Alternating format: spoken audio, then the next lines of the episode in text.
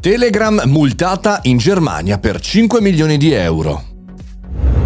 Buongiorno e bentornati al Caffettino Podcast, sono Mario Moroni e qui ogni giorno davanti alla macchinetta del caffè virtuale ragioniamo sul mondo tech e sull'innovazione, sulle news che ci riguardano noi professionisti, imprenditori e perché no studenti che facciamo fatica spesso a capire dove andare. Invece qui una news e commentiamo una news al giorno di quelle che hanno senso. Oggi parliamo di Telegram e parliamo di multe che arrivano dalla Germania.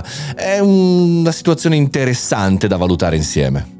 Telegram è stata multata per non aver rispettato i requisiti del Network Enforcement Act negli anni duemilaventuno e duemilaventidue. Che cos'è questo, questo Network Enforcement Act? È semplicemente una legge tedesca approvata chiaramente dalla Bundestag che eh, mira fondamentalmente in maniera ufficiale e concreta a combattere le fake news, l'incitamento all'odio e la disinformazione online. La legge praticamente obbliga le piattaforme social, infatti si chiamava, si chiama colloquialmente in Germania Facebook Act, eh, diciamo obbliga le piattaforme eh, con oltre due milioni di utenti a rimuovere, quindi a diventare fondamentalmente degli editori, rimuovere i contenuti che sono chiaramente illegali entro ventiquattro ore e tutti i contenuti illegali entro sette giorni dalla pubblicazione, pena una multa massima addirittura di cinquanta milioni. E quindi Telegram c'è un po' caduto dentro, anche perché la Germania è uno dei pochi paesi ad avere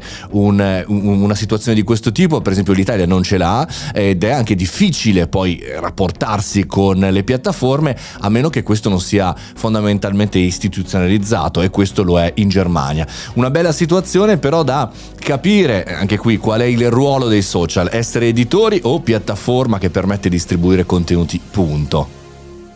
Sì, perché in Germania le cose non sono andate benissimo con questa tipologia di regolamento. Per esempio Facebook, appunto questo Facebook Act, che è stata multata nel duemiladiciannove per due milioni di euro, eh, insomma ha criticato il disegno di legge, l'ha contrastato e in qualche maniera anche ha fatto appello alla comunità europea, perché questo chiaramente è una legge locale, non è una legge europea. L'Europa sta cercando di avere un disegno corale, ma come spesso accade questa cosa eh, no, non funziona in tempi brevi. Eh, nel duemilaventuno addirittura Google ha intentato una causa contro la legge in Germania. Quindi diciamo si parla di censura, si parla eh, di critiche verso questa legge, però secondo me il punto è quello, cioè i social con più di due milioni, appunto i social eh, rilevanti, eh, sono degli editori oppure no? Hanno la eh, diciamo proprietà eh, eh, della gestione, sono responsabili o no di quello che viene pubblicato? Perché il punto è tutto lì.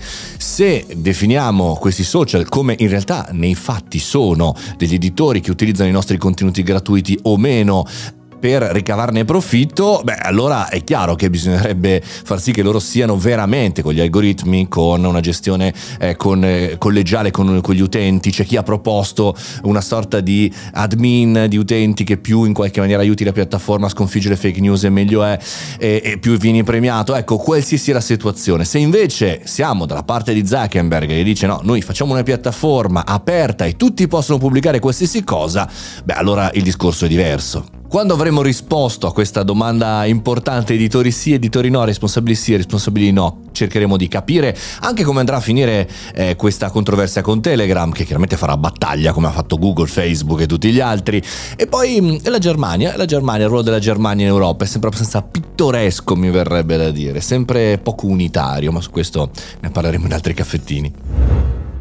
Questo era il Caffettino Podcast, questo è l'inizio della settimana che ci dobbiamo godere assolutamente, una settimana lunghissima. Io sarò a Lucca, eh? Lucca Comics and Games, ci vediamo lì, se siete lì ci facciamo anche un caffettino insieme, ma ne parliamo anche nei prossimi giorni. Fate i bravi, mangiate le verdure, ci sentiamo domani mattina.